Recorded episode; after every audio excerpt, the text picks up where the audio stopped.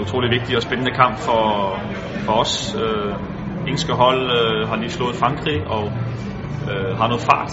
De har noget individuel kvalitet, specielt deres øh, højre side er, er meget, meget stærk, både fysisk og, øh, og teknisk, så det skal vi selvfølgelig være klar på. Jeg synes også selv, at vi har været rigtig dygtige på bolden og, og skabt mange chancer i begge de to første kampe, så jeg er også helt sikker på, at vi, vi går ud på englerne enten igennem omstillingerne lidt med direkte spil, eller igennem, øh, at vi igennem øh, possession-spil kan kreere chancer. Så jeg er meget optimistisk og, øh, og ser meget, meget frem til kampen.